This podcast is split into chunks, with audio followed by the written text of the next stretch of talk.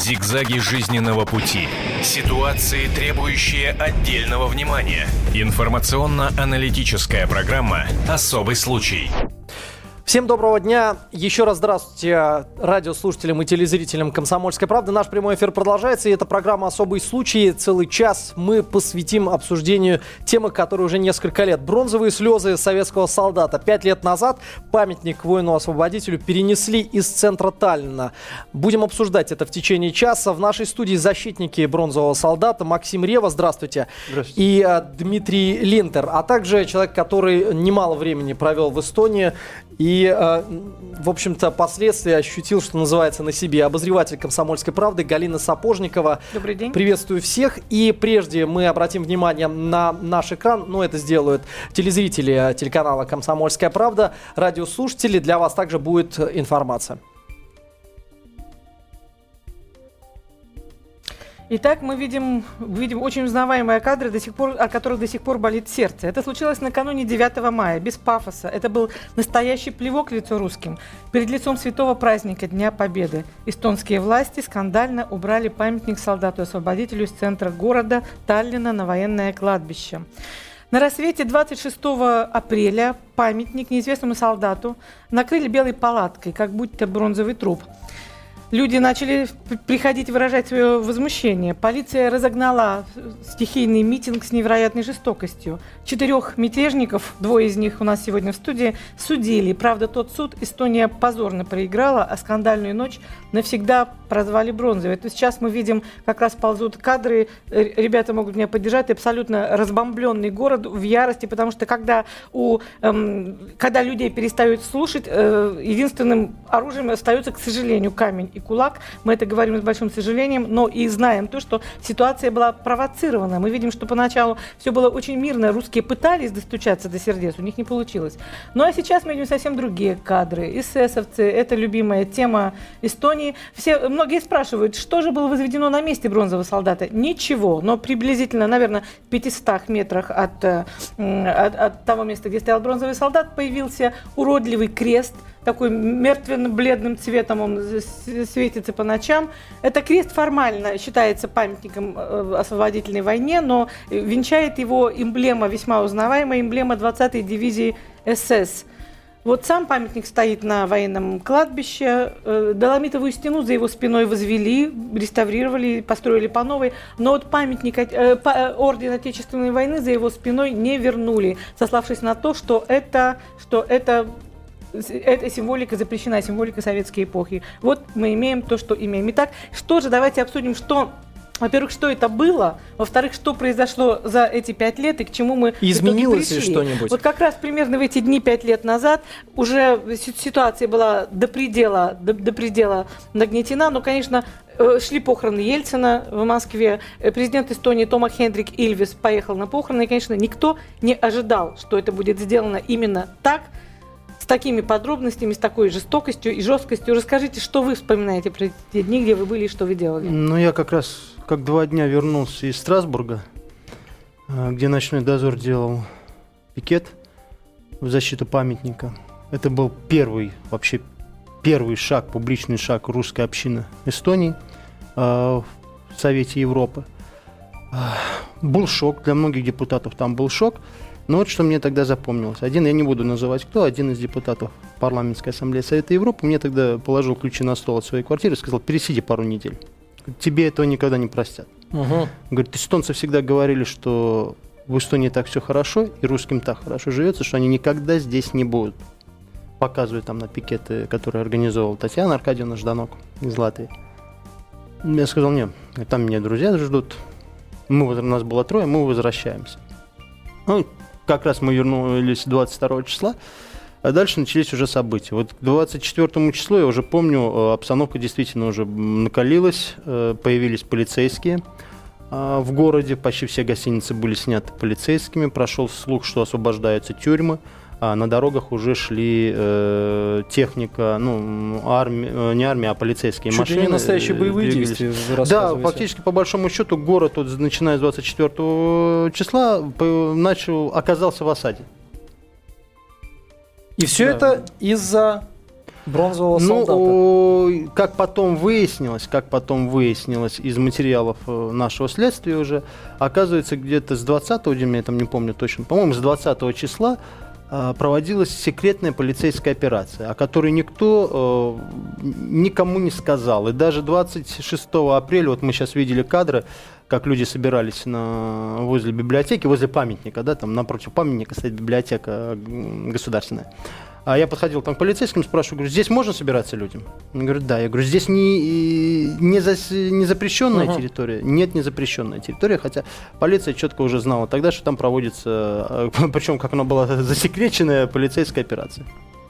У Дмитрий, меня, да, некоторым образом своя история тоже достаточно интересная, она больше похожа на детектив, но суть в том, что мы точно, э, Максим предполагала, на тот момент в очень тесном контакте был с разными товарищами, э, которые поддерживали нас, и нам было точно известно, что нет, первое, освобождают арестантские дома, а второе, э, собраны по мобилизации члены Кайцелита, это военизированная, э, скажем, группа поддержки во- воен- ну, в военных силах, примерно 10 тысяч человек, членов, и часть из них, э, эстонцы этнические, этнические эстонцы, были призваны, особенно старшие, старшие чины, в том числе были э, призваны резервисты, которые потом, как э, мы предполагаем, вполне возможно, э, приняли, инициировали эти беспорядки. да.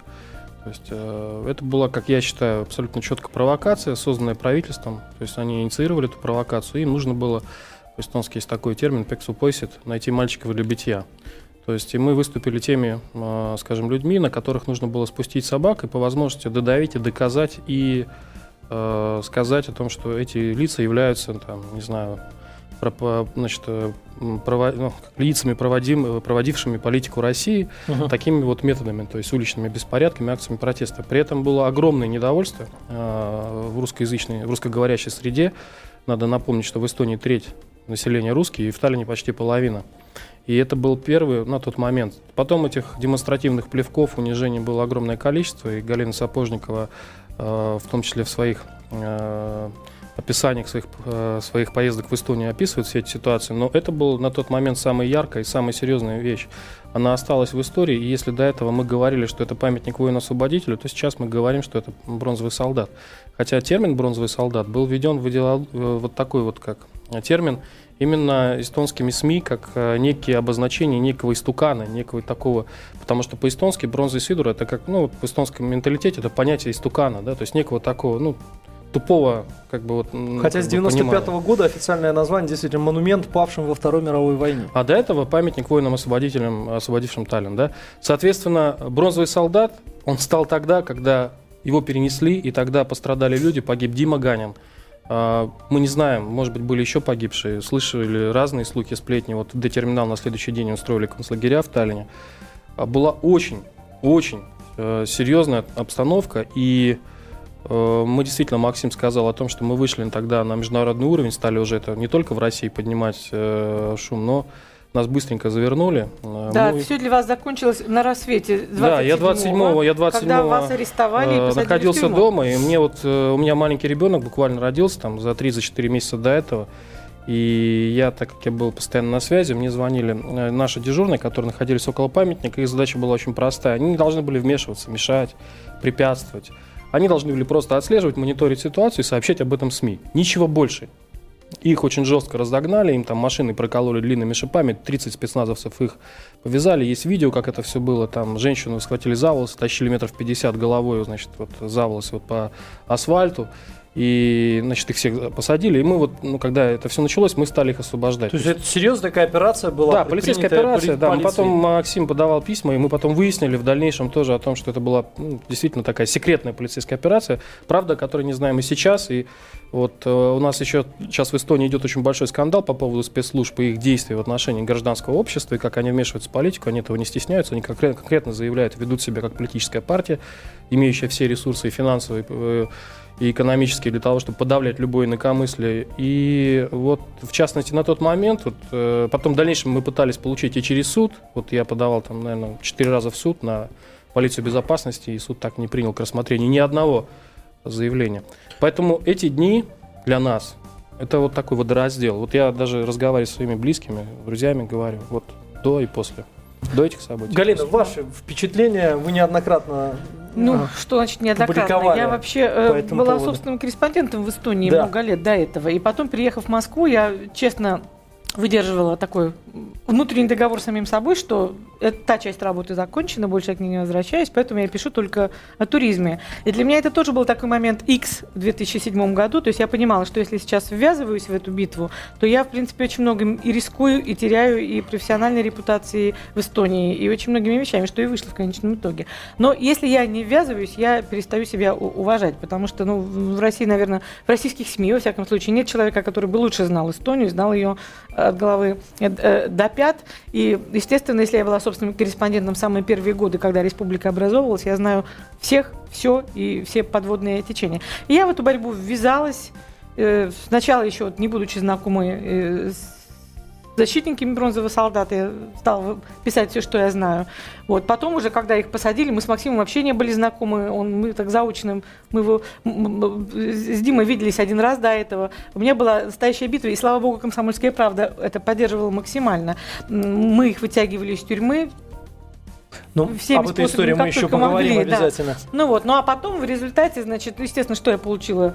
Я я получила четыре раза я стала э, врагом народа по официальной версии эстонского, эстонской полиции безопасности. Массу прослушек, наружек, фотографирований на улице. И вот сейчас мы когда э, ехали, я похвасталась, что у меня было 7 или 8 обысков на границе. Все это казалось ерундой в сравнении с, э, э, с Димой, у которого 42, а Максим, у него, наверное, уже за сотню. Мужчины, вы бьете все рекорды. Извините, Ну, конечно, но... Это реальность, это 21 То есть век, это, это, дошло до такого, и вот эта страна, она в. Евросоюзе, да, Да. и э, у- ну, о каком, о какой демократии и свободе тогда можно говорить, если вот так вот они, э, собственно, со своей в том числе историей справляются. Да, к этому мы еще тоже вернемся. Вот ты спросил о том, что э, я в те дни как раз была в Москве, потому что я, не успевала элементарно доехать, потому что это произошло настолько неожиданно. То есть, если бы они планировали госпереворот, что им пытались вменить, ну, вероятно, как бы они бы, ну, как-то прессу бы готовили к тому, что нужно следить за новостями. Абсолютно никто не ожидал, что это произойдет, и в тот момент, когда все уже происходило, я поняла, что от меня больше и больше пользы будет в Москве, что я обязана информировать читателей, от меня будет больше больше здесь. Но насколько это было страшно, насколько это было больно людям, которые И ведь мы говорим о таллинцы, да. 21 веке, это был э, 2007 год. Вот, и ты поверишь, я пять лет, нет, э, прошло пять лет, я, наверное, год не могла заставить себя э, зайти в старый город. Это несправедливо. Большинство моих друзей перестали говорить по-эстонски после этого. Перестали. Они просто... э, настолько была концентрация неуважения к государству, которое поступило с нашей памятью, с нашими святынями. Вот так это было невозможно. Нет, у меня к языку проблем не было, язык я знаю и люблю. Я почему-то не могла полгода зайти в старый город или год, потому что мне везде казались вот эти желтые... э, жилетки полицейских, которые молотили дубинками, скручивали э, руки людям, волокли их в этот терминал, заставляли вставать на колени и говорили оскорбления. То есть я не могла с собой ничего сделать. Но сейчас уже справилась, потому что, ну, Таллин, конечно, вот мы видим на экране эти желтые жилетки знаменитые. Таллин не виноват, Таллин был, есть до, после и будет э, э, всегда. Но ощущение неприятное осталось, рана на сердце осталась однозначно навсегда после того, что было сделано. Там интересные события были в процессе всех этих э, дел. Э, Дело в том, что власти, они же, ну, как планировали все эти вещи. Мы потом уже сейчас, вот пять лет, и коллеги тоже скажут, что это была действительно провокация. В общем-то, одна из целей, как потом выяснилось, это создание э, базы киберзащиты НАТО, то есть э, предположительно э, ожидалось вмешательство тем или иным образом Российской Федерации в эти события. Поэтому нужно было максимальная жестокость, демонстративная, и максимальное подавление инакомыслия именно с русско- русскоговорящего населения, и максимальное уничтожение вот этого вот этой символизма, да, то есть э, Второй мировой войны, вот этой ценности.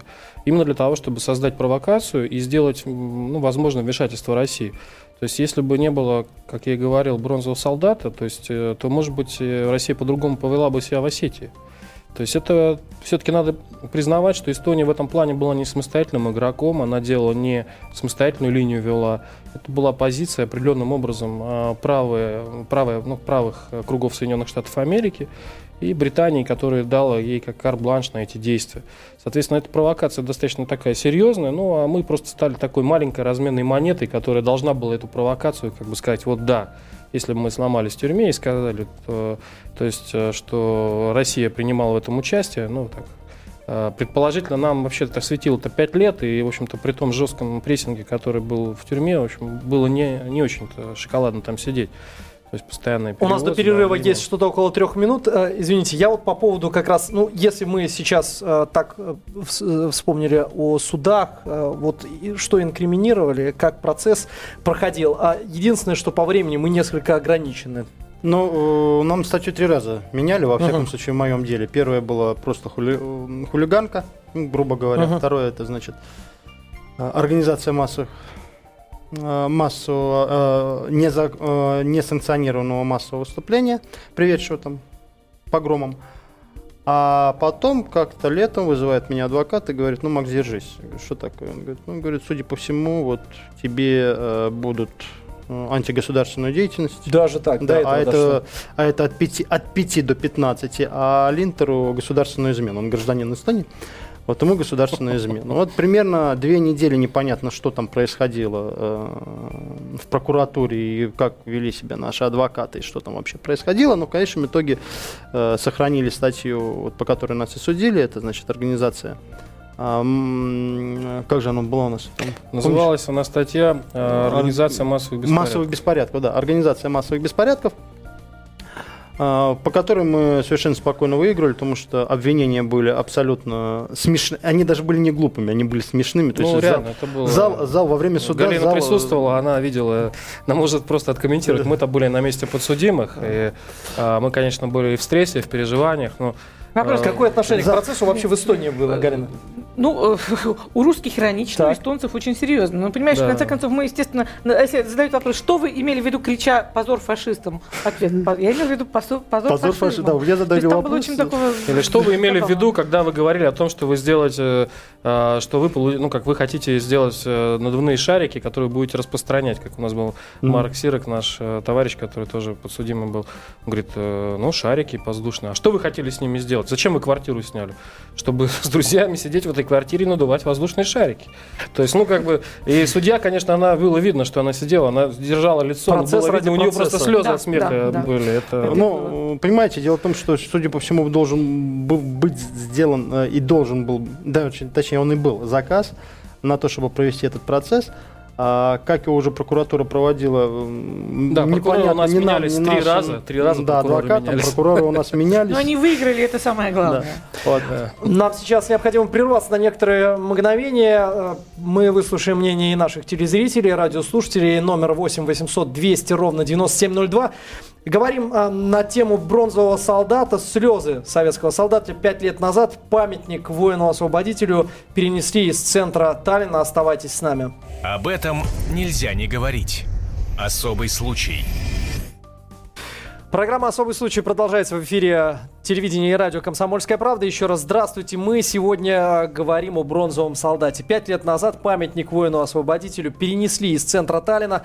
В нашей студии защитники бронзового солдата Максим Рева и Дмитрий Линтер, а также Галина Сапожникова, которая много внимания уделила бронзовому солдату, да и вообще отношениям Эстонии и э, России. Я хочу обратить внимание на георгиевские ленточки. Они являются символом победы, символом освобождения, символом борьбы. Но в то же время, вот мы здесь заметили все, что, к сожалению, в столице э, страны, победившей все эти недуги, э, не так часто можно увидеть георгиевские ленточки. В то же время, как выясняется, в Таллине их огромное количество. Вот можно о георгиевских ленточках и почему там э, с таким размахом отмечается этот праздник. И сразу же последствия переноса памятника бронзового солдата из центра Таллина за черту города. Ну, давайте начнем с того, что э, в Таллине это не с размахом отмечается, а это неформально отмечается.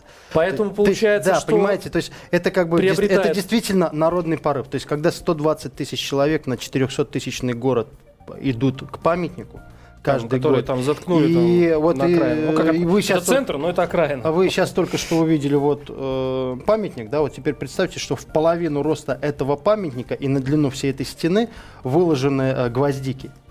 То есть А, вот и при этом все кладбище покрыто как ковром. да, да, да, и, еще. и везде, э, Везде на гвозди. военных то, то есть, могилах понимаете, э, вот э, мы это тысячи, э, как бы тысячи победили, атак, ну, победили. На самом деле все говорят, что вот памятник перенесли, мы проиграли. Нет, мы победили. Мы победили 7, а, 9 мая 2007 года. Тогда к памятнику пришло больше 100 тысяч человек. Еще стены за ним не было. Вот мы с Димкой сидели, я потом смотрел эти кадры. Больше 100 тысяч человек. Он был завален, он был просто в горе этих гвоздик. А У нас И еще что- интересная история была с тобой, что у нас тюрьма, где мы сидели, и где э, этот, у нас была она в трех, 400 метрах от памятника. То есть там кладбище военное, там прямо вот э, если э, осень или весна, можно было увидеть памятник, как бы, ну, пока не было стены. И Прямо из окон тюрьмы. И э, одно что, время мы там находились. что для нас георгиевская ленточка в Эстонии стала? Она стала не просто символом победы, да, не просто символом памяти, а символом, э, как бы, не символом из прошлого, а символом настоящего, настоящего нашего э, бытия, э, нашего объединения, наш- нашей уже победы. И с- георгиевская ленточка, что вот для русских в Эстонии, что для русских в Латвии, это символ нашего объединения, от нашего единения, да, как бы единения русского мира э, в Прибалтике. Это достаточно важный символ там, и, конечно же, э, он достается нам достаточно тяжело. Вот э, провозить всегда ленточки сложно, могут изъять партии, там кто Ну их срывали просто-напросто, да? Да, первое, первое время когда, нисколько когда был бронзовый солдат, полицейские срывали их, потом останавливали машины, штрафовали и заставляли снимать людей. И там же была акция потом молчаливого протеста, люди там очень медленно ездили по улицам. Там было масса массовых акций. Мы как бы только видели, ну я, когда у меня телевизор в камере появился, только потом об этом узнал, то есть мы были отрезаны. В любом случае, на тот момент э, это было некий символ объединения, потому что люди пришли протестовать, в том числе с этими ленточками. Это для нас, вот, это не формальность какая-то, там не, там не путинское решение там, или не Ага. медведевское, да, для нас это реально э, некий, некая ценность, да. Ну То есть этот порыв э, в 100 пустое. тысяч человек, э, он, конечно, впечатляет. А, Это не порыв, это, Это- постоянное это постоянно, действие. да. Причем там нету лидеров как таковых. Люди самоорганизуются. Вы не увидите полицейского ни одного там на протяжении там двух-трех километров вокруг. Ну просто русские люди приходят, и если там появляются полицейские, я бы не, ну как бы не был, нету их там, они просто не появляются, потому что ну это все. Ну, то есть похоронят вместе с машиной, затопчут, и даже не... Ты даже... То есть это самоорганизация русских людей. И они способны это делать. И вот Георгиевская ленточка – это символ объединения. Я хочу подключить к нашему общению телезрителей и радиослушателей 8 800 200 ровно 9702. Еще раз напоминаю наш телефонный номер. А, а, что для вас а, значит эта история? Поменялось ли ваше отношение? Что вы думаете по поводу того, что произошло 5 лет назад и о тех последствиях, которые мы сейчас наблюдаем? Здравствуйте. Добрый день, меня зовут Ксения, я из Твери.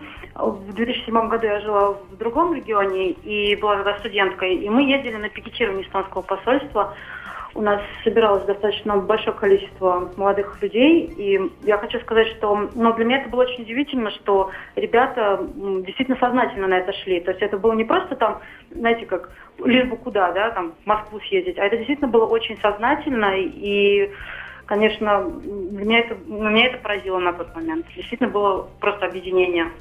Спасибо серьезно. большое. Да, действительно, вы поправили, я сказал слово порыв, хотя это нечто гораздо большее, и это уже э, не просто порыв, а образ жизни. А, есть еще телефонный звонок. Да, здравствуйте. Это ценность, да.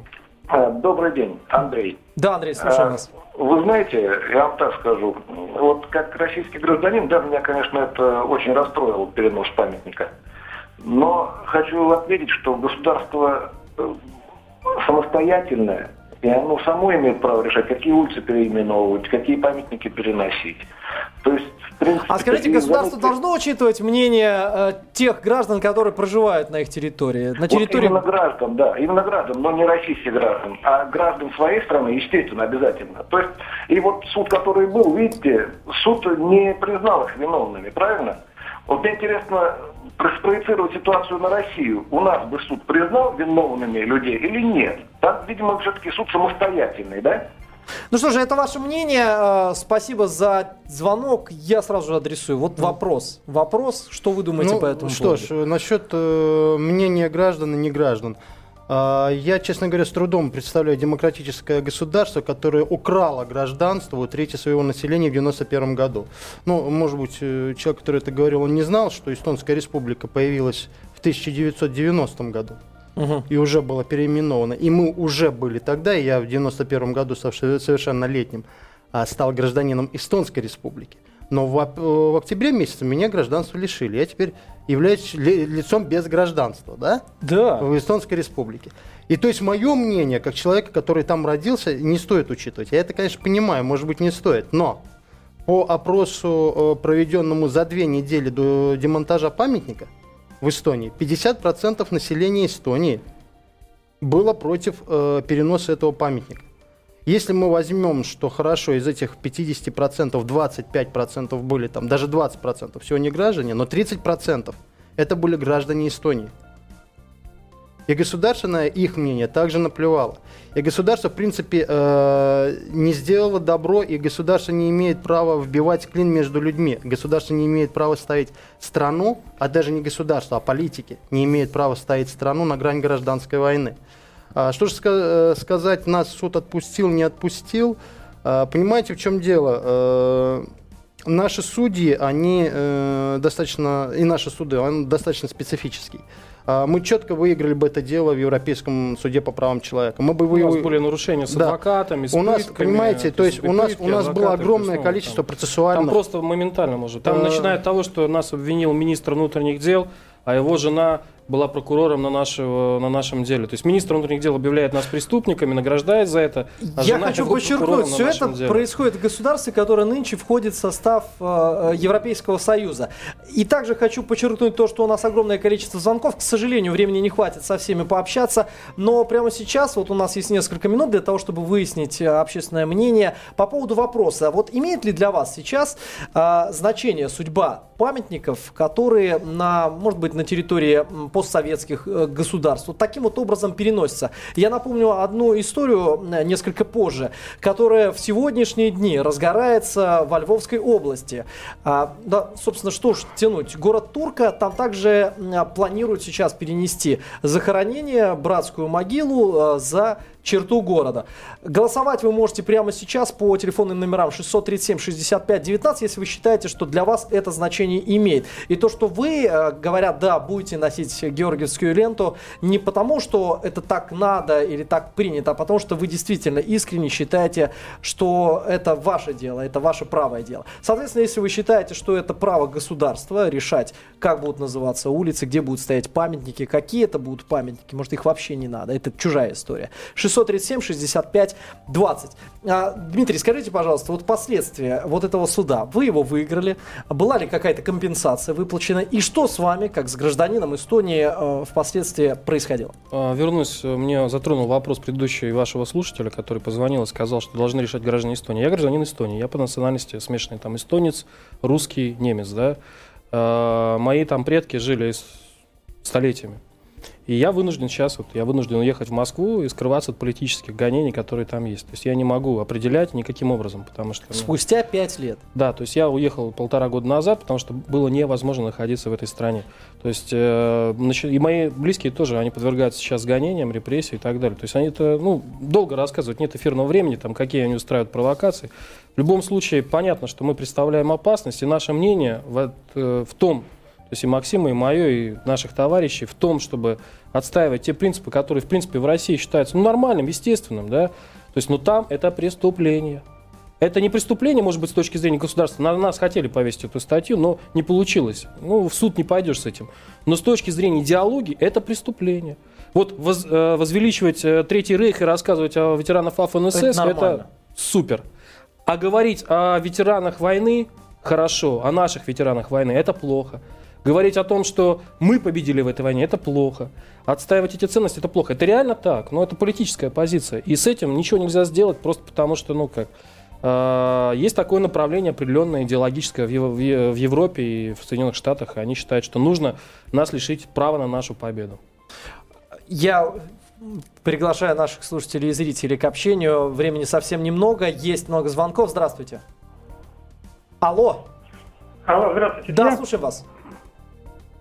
Э, Значит, я бы начал с того, что мой дядя еще в 1938 году оказался в Риге, и он мне вообще-то рассказывал историю 1939 года по-своему. Вы не хотите вспомнить тех людей, которые потеряли в 1939-м все, и дома, и хутора, и хозяйства, оказались в Сибири и были расстреляны. Я как раз общался, ездя к нему, с многими такими. Что касается памятников, у нас в центре Твери стояло старое кладбище. В 50-е его снесли вместе с могилами ветеранов. И никто даже не чирикнул. И таких, кстати, могил очень много у нас в нашей стране, и таких кладбищ.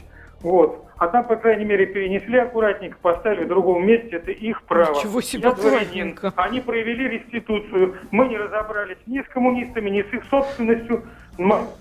Успешно купил э, московские бизнесмены, дергаться мне бесполезно. Они хотя бы разобрались с имуществом. Спасибо за звонок. Сейчас, э, одну секундочку, я знаю, что есть что ответить. Коротко, еще одно мнение, быстренько. Да, слушаем вас. Здравствуйте.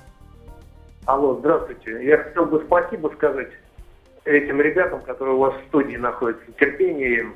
Я нашел георгиевскую ленточку, так как служил в гвардейской части. Нашел ее с начала болотной вот этой провокации, которая у нас в России произошла. Мои родственники в Риге жили, и пришлось э, ходить э, э, ребенку, ну, двоим братьям, моей, моей тете, значит, ходить в рижскую школу, латышское образование получать, так как у них, она предвидела, что у них было настроение еще в советское время. Спасибо Очень за звонок. негативное. а, Спасибо за георгиевскую ленту. А, Дмитрий, есть что прокомментировать? Спасибо за поддержку. Предыдущий э, слуш- э, слушатель задался вопрос. Значит, по поводу 1939 года. У меня э, прадед был репрессирован, расстрелян. Он был первым, э, эстонец, он был первым директором колхоза э, на Псковской области. Мои предки эстонские жили в Советском Союзе, а предки русские жили в, в независимой Эстонии. Поэтому по поводу того, что вспомнить, но при этом у меня две бабушки-блокадницы, и э, один из дедов, герой войны, там тоже эстонец, который воевал, партизан, да. Что касаемо, вот как бы, ну, о чем мы говорим, что касаемо того, что там перенесли красиво, ну, это вы скажете убитым людям, да, вы скажете маме Димы Ганина, который вот мы будем проводить мероприятие у эстонского посольства, вы ей скажите, я каждый раз ей звоню вот 26 апреля, она плачет, вы ей это скажите. Как это красиво сделали, где убийцы эти до сих пор, где их ищут? Вы это скажите тем людям, которые сидели в тюрьмах. Вы знаете, что я видел, когда на второй день нас э, Максима не было, а я был, в, э, он был в тюрьме там, а я или ну, Ну, я были тебя не мы видел. вместе, вместе да, мы в были, СИЗО был. э, А, Там пришли ребята, было э, порядка 150 человек. Эти 150 человек, из них 60% были переломанные. А когда меня отвезли в СИЗО после э, этого допроса, ребята пели варяг. Там тоже их избивали, они Дмитрий, пели варяг. а, я понимаете? хочу Вот это выразить им а, скажите. признательность Извините, да. и благодарность за то, что вы а, делали это не ради кого-то, а ради себя. Я с удовольствием напоминаю имена наших гостей, наших героев. Они в студии «Комсомольской правды», защитники бронзового солдата Максим Рева и Дмитрий Лентер. А также напоминаю, что буквально в четверг выйдет большой материал на страницах «Комсомольской правды» под авторством Галины Сапожниковой, которая пережила всю эту историю, и вы сможете все это прочитать. А также на нашем портале kp.ru вы можете высказать свою позицию. Наши телезрители и радиослушатели высказали. 90% считают, что мы должны помнить и чтить память и носить георгиевскую ленточку. Спасибо вам. Зигзаги жизненного пути. Ситуации, требующие отдельного внимания. Информационно-аналитическая программа «Особый случай».